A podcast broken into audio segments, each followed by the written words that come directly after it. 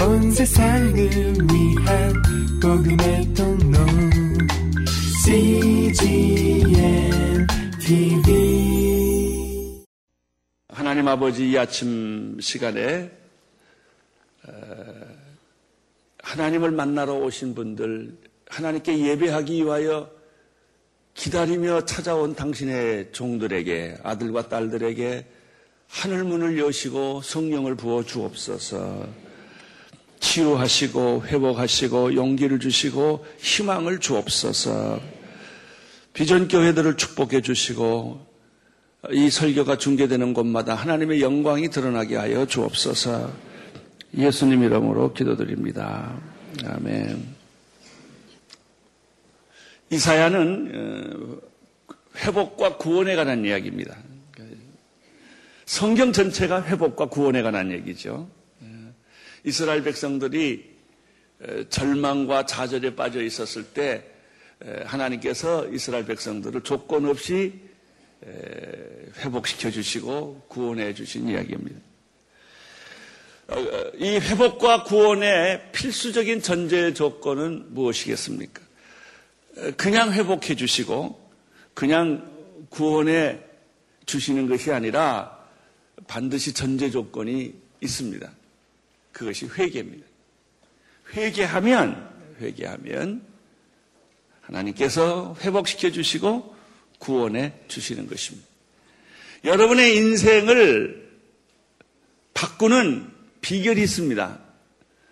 어, 내가 지금까지 살아온 나의 인생을 통, 전체적으로 변화시키는 비결은 회개입니다. 회개를 하면 내 인생이 바뀝니다. 이스라엘 백성도 마찬가지였습니다. 회개 없는 구원, 회개 없는 회복은 없습니다. 만약에 회개가 없는 구원과 회복과 회개가 없는 축복이 있다면 그것은 뿌리 없는 나무와 같아요. 곧 시들고 말며 곧 다 사라지고 말 것입니다. 누가복음 15장에 돌아온 탕자에 관한 이야기가 있는데 돌아온 탕자는 자기 몫을 챙겨 아버지의 집을 떠납니다. 그리고 가지고 간 돈을 다 탕진하고 그리고 가장 비참한 환경에 빠졌을 때 그는 드디어 자기의 잘못을 깨닫게 됩니다. 회개란 자기의 잘못을 인정하는 것입니다. 깨닫는 것입니다. 그리고 방향을 바꾸는 것입니다. 그래서 이 돌아온 탕자, 탕자는 가장 비참한 상황에서 돼지우리를 치는 그런 상황에서 아버지의 집을 기억하고 어, 그가 아버지를 향하여 마음을 바꾸기 시작을 합니다. 그리고 어, 아버지 집으로 돌아옵니다. 회개는 두 가지가 있어요. 첫째는 자기의 잘못과 자기의 죄를 인정하는 것입니다. 두 번째는 인정할 뿐만 아니라 아버지의 집으로 돌아오는 행동이에요. 결정적인 행동입니다.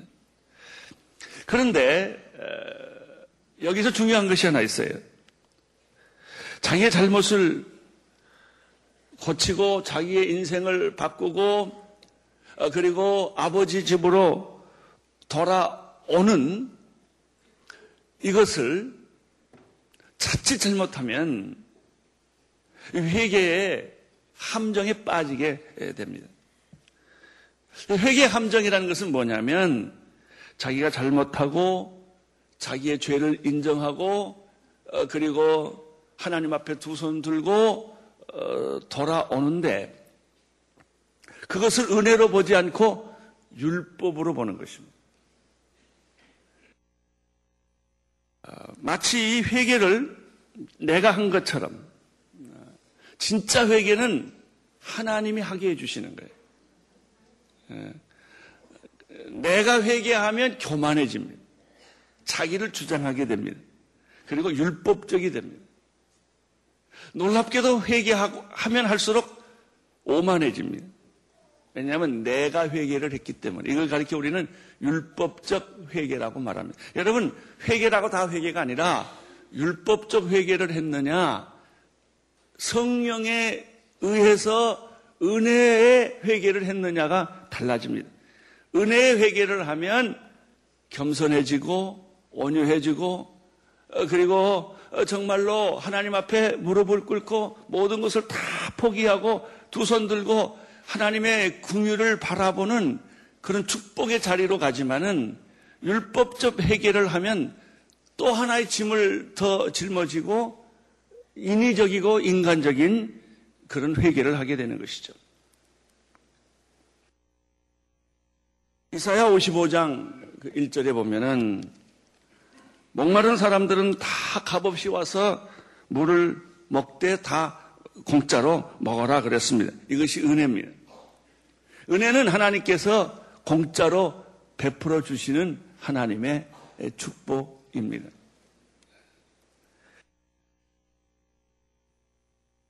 그렇다면 은혜로 내가 구원을 받고 공짜로 축복을 받았다면 아무런 행동의 변화가 없어도 되는 것일까? 그렇지 않습니다.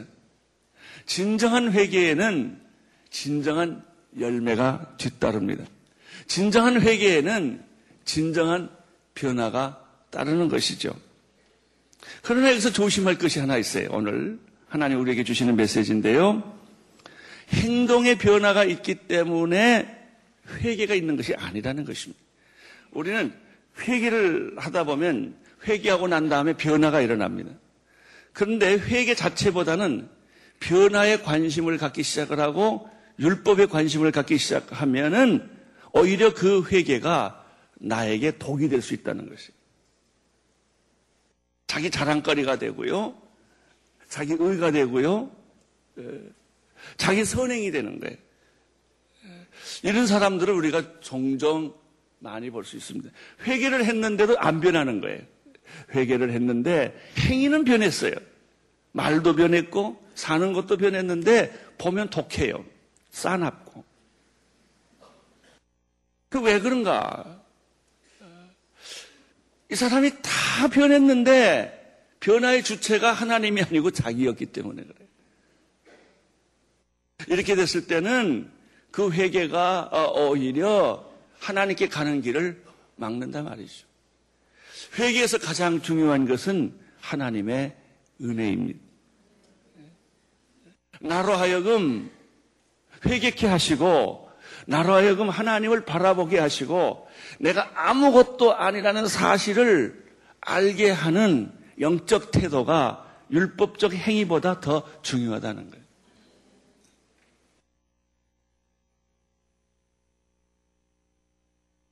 여러분 예수님을 만나면 제일 먼저 받는 축복은 믿음의 선물이에요. 내가 믿음이 있기 때문에 예수님을 아는 게 아니고요. 예수를 믿었기 때문에 믿음이 생기기 시작하는 거예요. 성령도 선물입니다. 성령을 내가 원한다고 오는 게 아니고 하나님이 예수를 믿는 사람에게 은혜로 선물로 주시는 거예요. 회개도 마찬가지입니다. 그래서 재밌는 게 하나 있어요. 회개하려고 몸부림친다고 해서 회개가 됩니까? 안 돼요. 가슴만 아프지 막 괴롭지 회개가 안 돼요. 여러분 눈물은 억지로 절대로 못 흘려요. 성령이 임해야 눈물도 나는 거고요. 성령이 임해야 회개도 되는 것이지 내가 회개하고 싶다고 회개가 되지를 않고 내가 믿음을 갖고 싶다고 해서 믿음이 가져지는 것도 아니에요. 내가 성령 충만한다고 성령 충만해지지 않고 하나님이 그거는 부어주셔야 돼요. 나는 오늘 여러분들이 이 하나님이 부어주시는 은혜가 있게 되기를 바라고 하나님이 부어주시는 믿음의 선물이 있게 되기를 바라고 하나님이 부어주시는 회개가 있게 되기를 바랍니다. 그렇게 됐을 때는 누가 안 가르쳐 줘도 자기의 허물과 자기의 잘못된 것과 자기의 이 모든 죄악들이 빛이 오면 어두움이 사라지듯이 내 안에서 그런 것들이 하나씩 하나씩 사라지기 시작을 합니다. 그때 평화가 옵니다. 율법적 회개에는 평화가 없어요. 내가 했기 때문에. 그러나 은혜의 회개에는 평화가 있습니다. 축복이 있는 것입니다. 어, 여러분들 그 정기 콘서트가 있는데 이제 뭐 밥을 짓든 뭘이 콘서트를 전원에 꼽아야 됩니다. 예. 전원에 꼽는 순간에 전력이 흐르는 것이죠. 전기가 오는 것이죠. 똑같아요. 예수를 믿는 순간에 하나님의 믿음, 하나님이 주시는 믿음과 회개와 성령이 여러분 안으로 그냥 접속이 되는 거예요. 이건 접속입니다. 전기를 이렇게 꼽으면 에, 텔레비전을 콘셉트에 딱 꼽으면 5분 후에 전기가 오지 않습니다. 1시간 후에 전기가 오지 않고 꼽는 순간에 전력이 흐르듯이 여러분이 예수님을 진짜 믿었다면, 영접했다면 예수님을 믿는 순간에 이미 접촉이 되는 거예요. 하나님하고 접촉이 되면 하나님의 능력과 하나님이 주시는 믿음이 바로 접속이 되는 거예요. 나는 오늘 그것을 여러분들이 깨닫게 되기를 바랍니다. 예수를 믿는 순간에 믿음이 나에게 접속이 돼요. 믿음이 접속되면 믿음이 믿음을 낳습니다. 그것이 믿음에서 믿음에 이른다는 말입니다. 예수님을 믿으면 성령이 바로 접속이 됩니다. 그것을 활용하면 바로 능력이 나타나는 것입니다. 예수님을 영접하면 예수님을 만나면 회개가 바로 일어납니다. 그것은 내가 노력하고 애써서 회개가 나타나는 것이 아니라 하나님의 회개, 그 은혜가 임하게 되는 것이죠. 이사야 55장은 하나님께서 먼저 값없이 은혜와 공짜로 베풀어 주시는 구원과 회복이 선포됩니다. 이 은혜와 구원이 선포될 때 이스라엘 백성들은 자신의 허물과 죄를 인정하게 되고 돌아오는 역사가 있습니다. 55장 6절을 아, 한번 보십시오. 6절 55장 6절 자막을 통해서 보겠습니다. 시작 만날 수 있을 때 여호와를 찾고 가까이 계실 때 그를 부르라. 예. 이사야 55장은 그거예요. 하나님을 만날 수 있을 때 하나님을 찾고 가까이, 가까이 계실 때 그를 부르라라고 하나님이 말씀하십니다. 내가 깨닫는 것이 아니고 하나님께서 회개를 촉구하시는 거예요. 하나님을 만날 만한 때 만나고 여호와 이름을 부를 만한 때 내가 여호와 이름을 불러라. 하나님을 찾아라. 하나님을 만나라라고 하나님이 이야기를 해 주시는 것이죠. 55장 이사야 55장 7절 읽어 주십시오. 시작. 죄를 지은 사람은 그 길을 버리고 나쁜 짓을 저지른 사람은 그 생각을 버려라! 라고 하나님께서 성령님을 통해서 우리에게 말씀하십니다. 구약에서는 구약의 방법대로 말씀하시고 신약 때는 신약의 방법으로 말씀하십니다. 신약 때는 성령으로 말씀하시는 거예요. 구약 때는 예언자를 통해서 말씀하시는 거예요. 그 메시지의 요점은 뭐냐면 내게로 돌아오라. 이제는 하나님의 이름을 불러라. 너는 죄악을 버리고 악한 길을 버리고 내게로 돌아오라. 라고 촉구하시고 말씀하시는 분이 내가 아니고 하나님이라는 거예요. 이제 내가 할 수 있는 일은 두 가지. 순종하느냐, 하지 않느냐 하는 거예요. 이 말씀에 반응을 하고 순종하기를 결정하면 회개가 역사하기 시작을 하는 것입니다. 회개가 역사한다는 것은 마치 어두운 가운데 불빛이 비춰지는 것과 똑같은 거예요. 불빛이 비춰지면 내 안에 있는 어둠의 세력들이 다 떠나고 더러운 세력들이 떠나고 악한 세력들이 떠나가고 모든 사탄의 세력들이 내 안에서 자취를 감춰버리는 것이죠. 그것이 회개예요. 8절을 보겠습니다. 8절. 이사야 55장 8절 시작. 내 생각은 너희 생각과 다르고 내 길은 너희 길과 다르다. 여호와의 말씀이에요. 여기서 중요한 것은 주제가 회개의 주체가 내가 아니라는 것. 내가 회개하면 율법이에요. 그러면 내 의가 나타나요.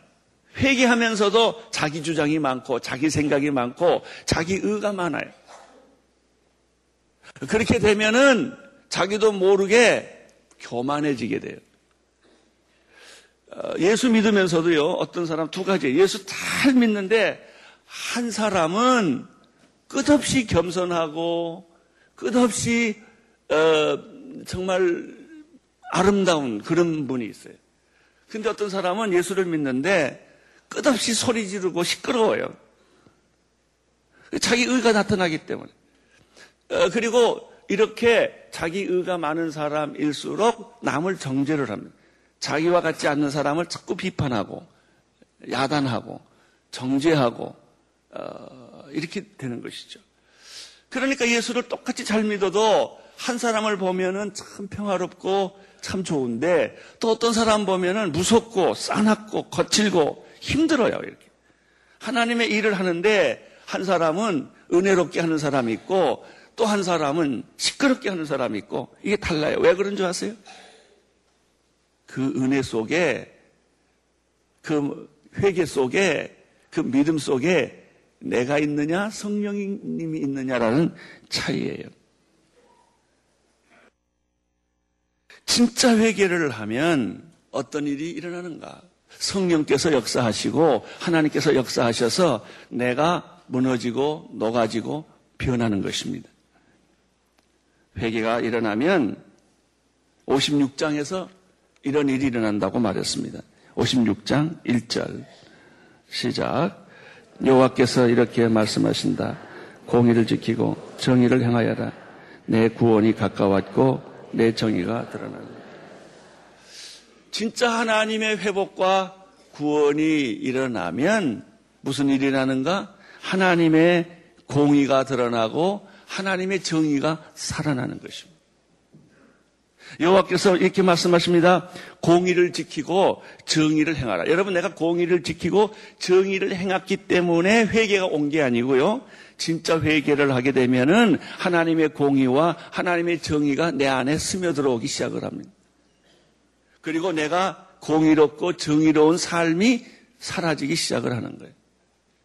세상 중에서 제일 어려운 사람은 공의롭고 정의롭게 살려고 하는 사람들 가운데 거칠고 무섭고 싸나운 사람들이 많아요. 그게 요즘에 개혁을 말하는 사람들이에요. 개혁의 주체는 인간이 아니고 하나님이에요. 개혁의 주체가 인간이라고 한다면은 다 때리고 부시고 파괴하고 전쟁을 일으키고 데모를 해야 돼. 결국은 나도 다치고 너도 다치는 거예요. 그러나 하나님의 개혁이 들어오면 하나님의 정의가 나타나면은 절대로 남을 다치고 상처를 주지를 않습니다. 오늘 이스라엘 백성들에게 회복과 구원을 55장에서 말씀하시고 56장에서 우리에게 주시는 이스라엘 백성들에게 주시는 메시지는 진짜 하나님의 회복과 구원이 있다면 당신의 삶 속에 하나님의 정의와 하나님의 공의가 실현될 것이다. 여러분 이 말씀은 신약에 와서 예수님이 마태, 마가복음 1장 15절에서 예수님이 세상에 와서 처음 하시던 메시지하고 같아요. 예수님이 이 세상에 오셔서 제일 첫 번째 하신 말씀이 뭔지 아십니까? 마가복음 1장 15절 한번 읽어보겠습니다. 시작. 내가 찾고 하나님의 나라가 가까웠으니 회개하고 복음을 믿어라. 예수님 하신 말씀이에요. 내가 찾고 하나님의 나라가 가까이 왔으니 회개하고 복음을 믿어라. 이 말씀을 받았던 예수님의 제자들은 은혜 안에 들어왔지만 이 말씀을 듣고 분노했던 바리새인들은 예수님을 죽이는 입장으로 갑니다. 똑같은 말씀인데 한 사람에게는 축복의 말씀이고 한 사람에게는 고통의 말씀이 돼버리고 만 거예요. 회개하라 천국이 가까웠느니라 라는 말씀은 오늘 구약 이사야에서 하시는 말씀 너는 정말 하나님께로 돌아오고 모든 죄악을 버리고 그리고 모든 어둠의 생활을 청산을 하고 그리고 하나님의 공의와 하나님의 정의를 지켜라. 사랑하는 우리 온누리교회 성도 여러분, 여러분들이 구원을 받고 성령 받고 하나님의 자녀로서 산다고 한다면 기본적인 원칙은 하나님의 공의와 정의대로 사는 것입니다. 나는 여러분의 삶 속에 모든 불의가 떠나기를 바라고 어둠의 세력이 떠나기를 바라고 잘못된 생각이 다 수정되기를 바랍니다. 이것이 축복입니다. 그것은 그런데 한 가지 조심할 것은 그것은 내가 하는 게 아니란 말이죠. 내가 정의를 말하고 내가 공의를 말하는 게 아니에요. 세상 사람들의 가장 큰 실수는 뭐냐면 그 정의와 공의를 부르짖는 사람들이 이 지상에 굉장히 많아요. 특별히 이 정부에 와가지고 이 정의와 공의를 부르짖는 사람이 굉장히 많은데 그게 아무리 소리 질러도 공허한 소리에 불과한 것은 그 공의와 정의의 주체가 인간이 아니고 하나님이라는 사실을 몰랐기 때문에 내가 정의를 말하고 내가 공의를 말하는 것은 마치 율법적 회개와 똑같은 거예요.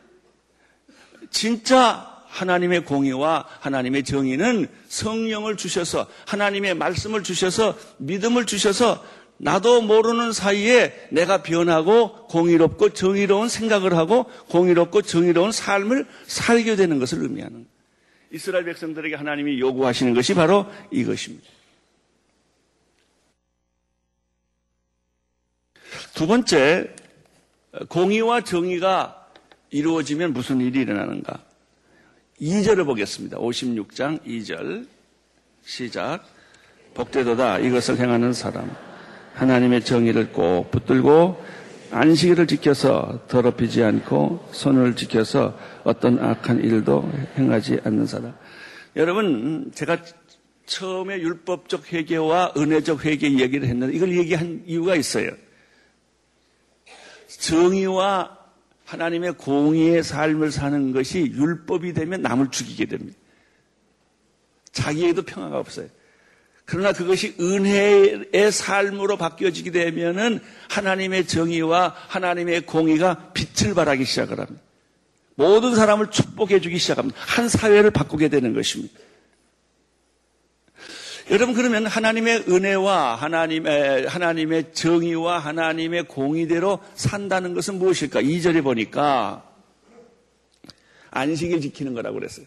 저는 예상치 못했던 대답이에요. 2절을 다시 보겠습니다. 복되다. 이것을 행하는 사람아 하나님의 정의를 꼭 붙들고 그러니까 하나님의 정의를 지키는 사람, 하나님의 공의대로 사는 사람은 어떤 사람인가? 그 다음에 안식일을 지켜서 더럽히지 않고 손을 지켜서 어떤 악한 일도 행하지 않는 사람이다. 여러분 우리가 안식일을 지키는 것을 율법이냐 은혜냐 하는 문제가 있어요. 안식일 지키는 것이 은혜로 지켜진다면 건강해지고 기뻐지고 축복이 되고 은혜가 됩니다. 그러나 이스라엘 백성들은 하나님의 이 은혜의 안식일을 율법으로 바꾼 거예요. 그러니까 의무적으로 해야 돼요. 가기 싫어도 가야 되고, 안 지키면 교통사고 날 것 같고, 저주가 일어날 것 같고, 그러니까 할 수 없이 억질로 마치 노예처럼 안식일을 지키는 거예요. 진짜 회복되고 진짜 은혜 받게 되면은 이 주의 성전에 뛰어오는 것이 기쁨이고 축제가 되는 거예요. 이스라엘 백성들은 억지로 안식일을 지켰기 때문에 하나님께서 어떻게 했냐면 70년 동안 안식일을 못 지키게 해버렸어. 그렇게 지겹게 안식일을 지키기 때문에 의무적으로 안식일을 지키기 때문에 율법적으로 안식일을 지키기 때문에 그렇다면 실컷 안식일을 지켜보지 말라고 그런 거예요. 여러분, 이 교회를 형식적으로 나오거나 믿음을 형식적으로 갖게 되면은 계속해서 영원히 교회 오고 싶어도 못하도록 하나님이 다리를 좀 부러뜨려 놓거나 교회 못 오게 해요. 교회 못 올 환경을 만들어 놓는 거예요. 무서운 겁니다. 그것이 이스라엘의 심판이에요. 하나님을 경외하지 않고 헌금도 하지 않고 11조도 하지 않고 안식일도 지키지 않고 이것을 자꾸 꾀를 부리고 율법적으로 가고 은혜로 가지 않고 형식적으로 하나님을 섬기고 형식적으로 제사를 드리고 형식적으로 예배를 드리니까 하나님이 바벨론 포로에 집어넣어 버린 거예요. 그래 내가 원하는 만큼 성전에 나오지 마라. 헌금도 하지 마라. 봉사도 하지 마라. 하나님이 다 막아버리신 거예요. 이게 심판이에요. 그러나 은혜로 정의를 지키고 하나님의 공의를 지키는 사람, 은혜로 안식일을 지키는 사람에게는 하나님께서 말할 수 없는 약속대로 축복을 전해주는 것입니다. 오늘날 기독교가 특별히 교인들이 생각해야 될 것이 구약은 율법이고 신약은 은혜다라고 단순하게 이분법적으로 생각하는 거예요. 여러분, 이 아, 성수의 안식일 지키는 게 얼마나 중요한 축복의 근원이 안식일 지키는 거고요. 11조 하는 것이 축복의 근거예요. 근데 사람들은 11조 하기 싫으니까 그걸 자꾸 율법이라고 구약의 얘기를 하고 안 해도 된다고 이걸 자꾸 다른 방법으로 변명한 거예요. 성경 말씀 안 읽어도 된다고. 예수 믿고 우리가 자유함을 받았는데 왜 또 구속을 받느냐? 라고 해서 자기 마음대로 인간 중심대로 세속적인 방법대로 신앙생활을 하다 보면 어떤 일이 생기는가? 예수를 잘 믿는 것 같은데, 하나님을 잘 믿는 것 같은데, 결국은 하나님과 정반대 입장에 서 있게 되고, 하나님은 그에게 영원히 안식일을 못 지키게 만들어버린단 말이에요. 3절 보겠습니다. 3절. 어, 아, 저기, 저, 3절 보겠습니다. 시작. 여호와께서 그를 그분의 백성과 차별하시는구나 하고 말하지 못하게 하여라. 고자라도 나는 나무에 불과하구나, 마른 나무에 불과하구나 하고 말하지 못하게 하여라. 여러분, 우리가 진짜 안식일을 지키는 것은 율법이 아니고 은혜입니다. 교회 오는 것도 마찬가지입니다. 이제 여러분들의 신앙생활의 결정적인 위기는 억지로 교회 오는 거예요. 내가 장로니까, 내가 목사니까, 내가 집사니까, 내가 순장이니까 할 수 없이 신앙생활을 하게 될 때, 마음의 기쁨이 없을 때, 형식적으로 신앙이 흘러가게 될 때, 여러분은 깊은 신앙의 구렁텅이 속에 들어가는 거예요. 이사야 56장 3절에 이렇게 말했어요. 하나님이 이방 사람이라 할지라도 그가 만약에 회개한 어, 하나님께 속한 이방인이라면은 안식일을 꼭 지켜라. 여기 이렇게 말해 여호와께서 그를 나를 그부, 그의 분의 백성과 차별하시는구나라고 말하지 못하게 하라 이거예요. 두 가지 이름이 나요. 고자가 나오고요. 하나는 이방인이 나와요. 이방인이라 할지라도 안식일을 지키면 이스라엘 백성에게 주셨던 축복과 똑같은 축복을 주신다는 거예요.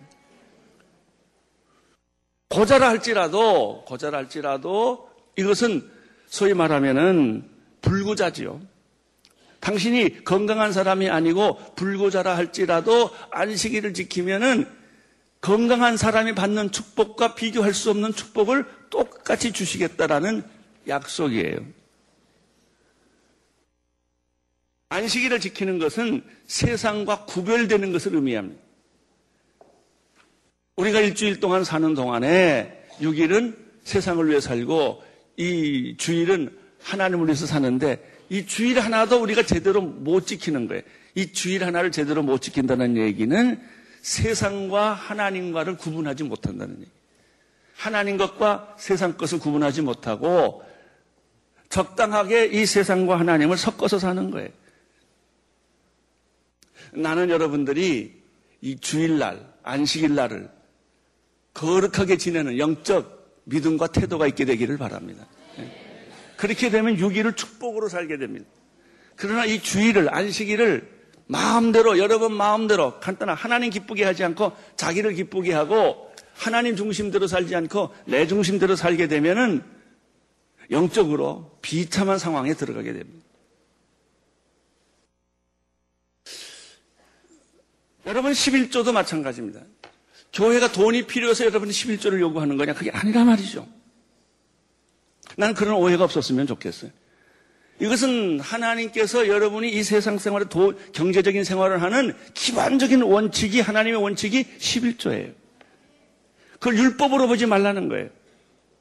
그건 구약의 율법에서 했기 때문에 안 지켜도 된다 이렇게 생각하지 마시라는 거예요. 안식일 지키는 것도 마찬가지입니다. 안식일을 적당하게 그냥 뭐 보통 평범하게 생각을 한다면 여러분에게 귀, 귀한 것은 하나도 하나님도 안 귀해져요. 여러분 안식일을 지켜야 하나님이 귀해져요. 여러분 11조를 해야 하나님의 돈이 귀중해져요. 이것을 다 섞어버리고 이것을 전부 다 똑같다고 생각을 한다면 여러분에게 귀중한 것은 없어져요. 하나님도 없어져요. 믿음도 없어져요. 왜? 중요한 것은 없으니까. 신앙생활은 할 것과 하지 않을 것이 분명해야 돼요. 예수 이름으로 안 할 것이 있어야 돼요. 예수 이름으로 할 것이 있는 것처럼 예수 이름으로 안 하는 것도 있어야 돼요. 이걸 지켜야 돼요. 이걸 안 지키면 내 생활이 흔들려요. 믿음이 흔들려요.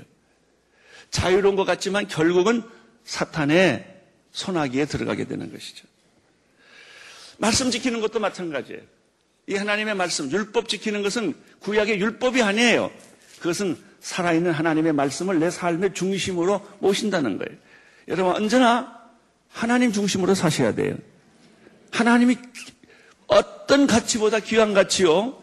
하나님의 말씀이 기준이에요. 하나님 중심으로 산다는 얘기는 말씀 중심으로 산다는 거예요. 그것은 성령의 인도함을 받고 산다는 거예요. 결국 그것은 우리가 세상에 살지만 세상과 다른 세상과 구별된 삶을 사는 사람들이 크리스천들이에요. 그 사람들이 세상에 영향력을 미칠 수가 있어요. 세상을 변화시킬 수가 있어요. 너나 나나 같은데 어떻게 우리가 세상을 변화시킬 수가 있겠습니까? 어딘가 달라야 한다는 것이죠. 4절, 5절 보겠습니다. 이사야 56장 4절 5절 시작. 여호와께서 말씀하신다. 고자라도 내 안식일을 지키고 내가 기뻐하는 일을 골라서 하면 내 언약을 단단히 붙들기만 하면 내 성전관, 내 성벽 안에 기념비를 세워주고 아들과 딸에게 불려주는 이름보다 더 좋은 이름을 주겠다. 내가 그들에게 영원히 끊어지지 않는 이름을 하나님의 약속입니다. 고자라도 정상적인 사람이 아니라 할지라도 꼭 정상적인 사람만 안식일을 지키는 게 아니고 정상적이지 않는 사람이라 할지라도 이건 고자라고 표현했어요. 진짜 당신이 안식일을 꽉 붙잡기만 하면 안식이라는 것은 날짜 지킨다는 걸 의미하지 않아요. 하나님 중심을 의미해요. 내가 세상 중심으로 살 거냐, 하나님 중심으로 살 거냐, 돈의 가치로 살 거냐, 믿음의 가치로 살 거냐. 근데 우리는 거의 다 돈의 가치로 삽니다. 돈만 벌 수 있다면 무슨 짓도 합니다. 다 돈의 가치에 얽매 있고요. 권력의 가치에 얽매 있는데 그런 가치로 살지 않고 안식일을 지킨다는 것은 그거예요. 우리가 한 날이지만 이건 하나님의 날이라고 믿고 이것을 철저하게 지키면 날짜 지키고 제도를 지킨다는 뜻이 아니에요. 하나님 중심으로 산다는 것을 의미해요. 정말 당신이 하나님 중심으로 산다면 내가 기뻐하는 일을 골라서 하며 내 언약을 단단히 붙들기만 하면은 이 사람에게 하나님 무슨 축복을 주시냐면 내 성전과 내 성벽 안에 기념비를 세워주겠다고 그랬어. 이 약속은 변하지 않습니다. 아들과 딸에게 물려주는 이름보다 고자니까 자녀가 없어요. 그러나 자녀가 있는 것보다 더 큰 축복 주겠다고. 여기에 그들에게 영원히 끊어지지 않는 이름을 주겠다고 그랬어요. 이것이 하나님의 축복입니다. 이것이 하나님의 은혜입니다.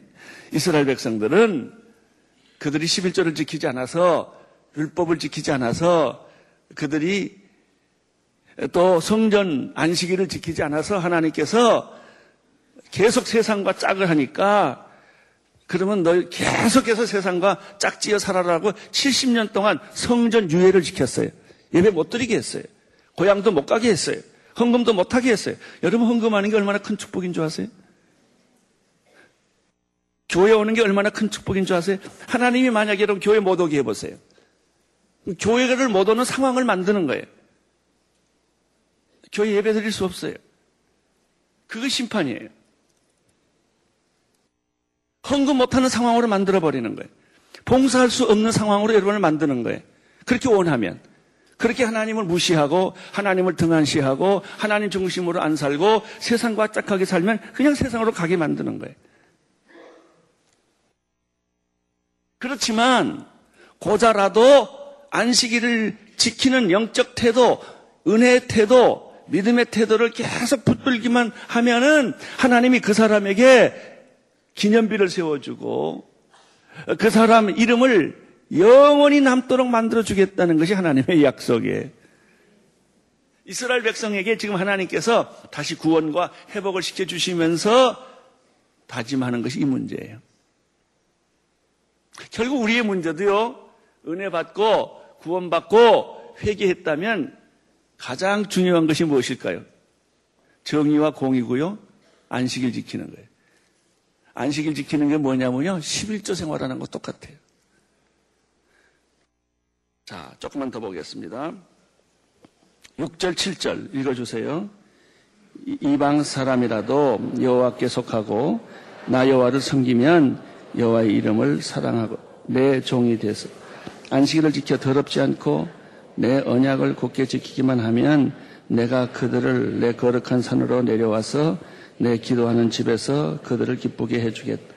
그들이 내 재단에 버친 번제물과 희생제물을 내가 가까이 받을 것이다. 내 집은 모든 백성이 모여서 기도하는 집이라고 불릴 것이다. 이방 사람이라 할지라도 하나님을 믿기로 결정한 사람, 비록 그가 이스라엘 백성은 아니지만 이스라엘 백성이라 아, 아니지만 이방 사람이라 할지라도 여호와께 속하고 여호와를 섬기는 사람이면 여호와의 이름으로 사랑하고 내 종이 돼서 내가 안식일을 지켜 더럽지 않고 내 언약을 굳게 지키기만 한다면 성전의 축복을 다 내게 주겠다.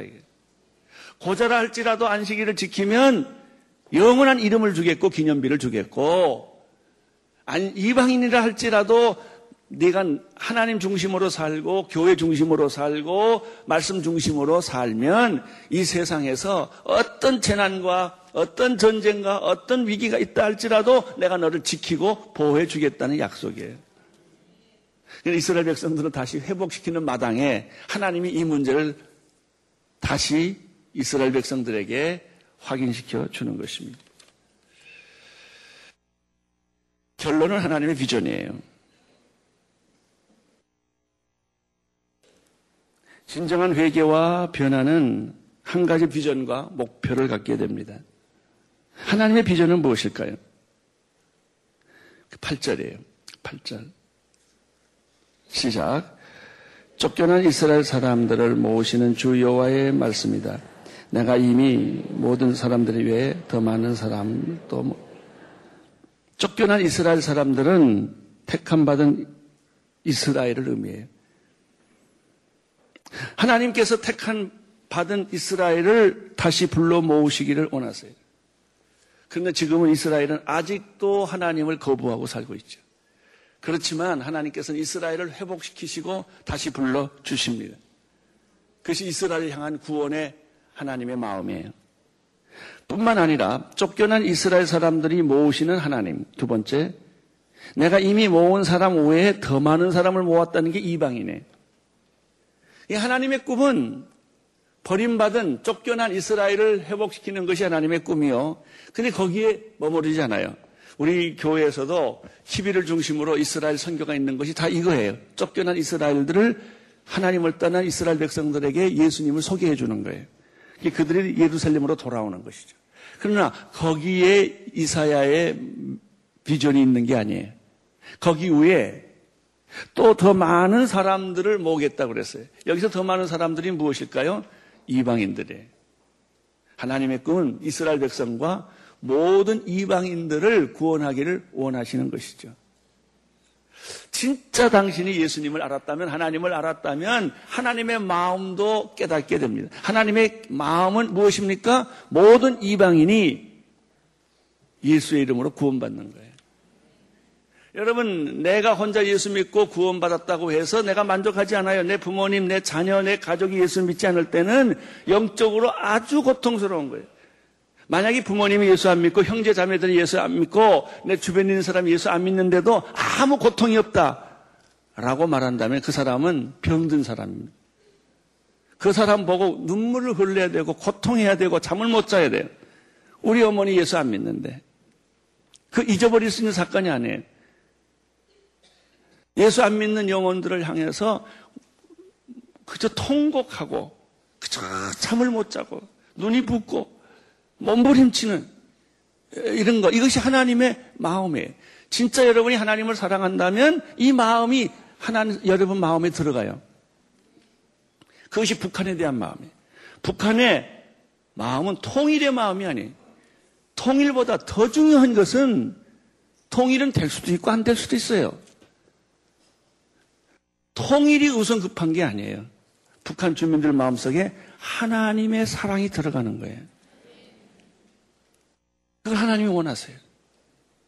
여러분, 우리가 왜 러브서 나타나는 줄 아세요? 이 하나님의 마음 때문에. 이 마음이 제게 전달이 됐어요. 나 우리 오늘리께만 잘하면 됐지. 여러분만 행복하게 만들었으면 됐지. 왜 우리가 일본까지 가서 그 죽을 고생을 하냐 말이죠. 하나님의 마음이기 때문에 그런 거예요. 우리가 안식일 지키고 정의롭고 공의롭게 살면 하나님이 상상할 수 없는 축복들을 주세요. 그러나 하나님의 비전은 거기 있잖아요. 쫓겨난 이스라엘이 돌아오고 뿐만 아니라 더 많은 이방인들이 하나님의 품 안에 돌아오게 하시는 것이 하나님의 비전이에요.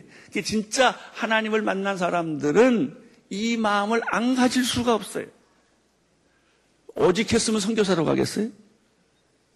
모든 걸 다 버리고 직업 버리고 가정 버리고 조국 버리고 선교사로 가는 것은 하나님이 그 민족을 불쌍하게 여기는 마음을 주셨기 때문에 견딜 수가 없는 거예요.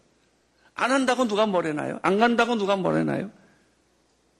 아무 누구도 야단칠 사람이 없지만 성령님께서 그 사람 마음 속에 내 이웃을 전도하지 않으면 못 살게 만들고 교회를 개척하지 않으면 견딜 수 없게 만들고 가는 데마다 하나님의 말씀을 하나님 모르는 사람을 돌아오게 하는 그런 마음을 주신 거예요.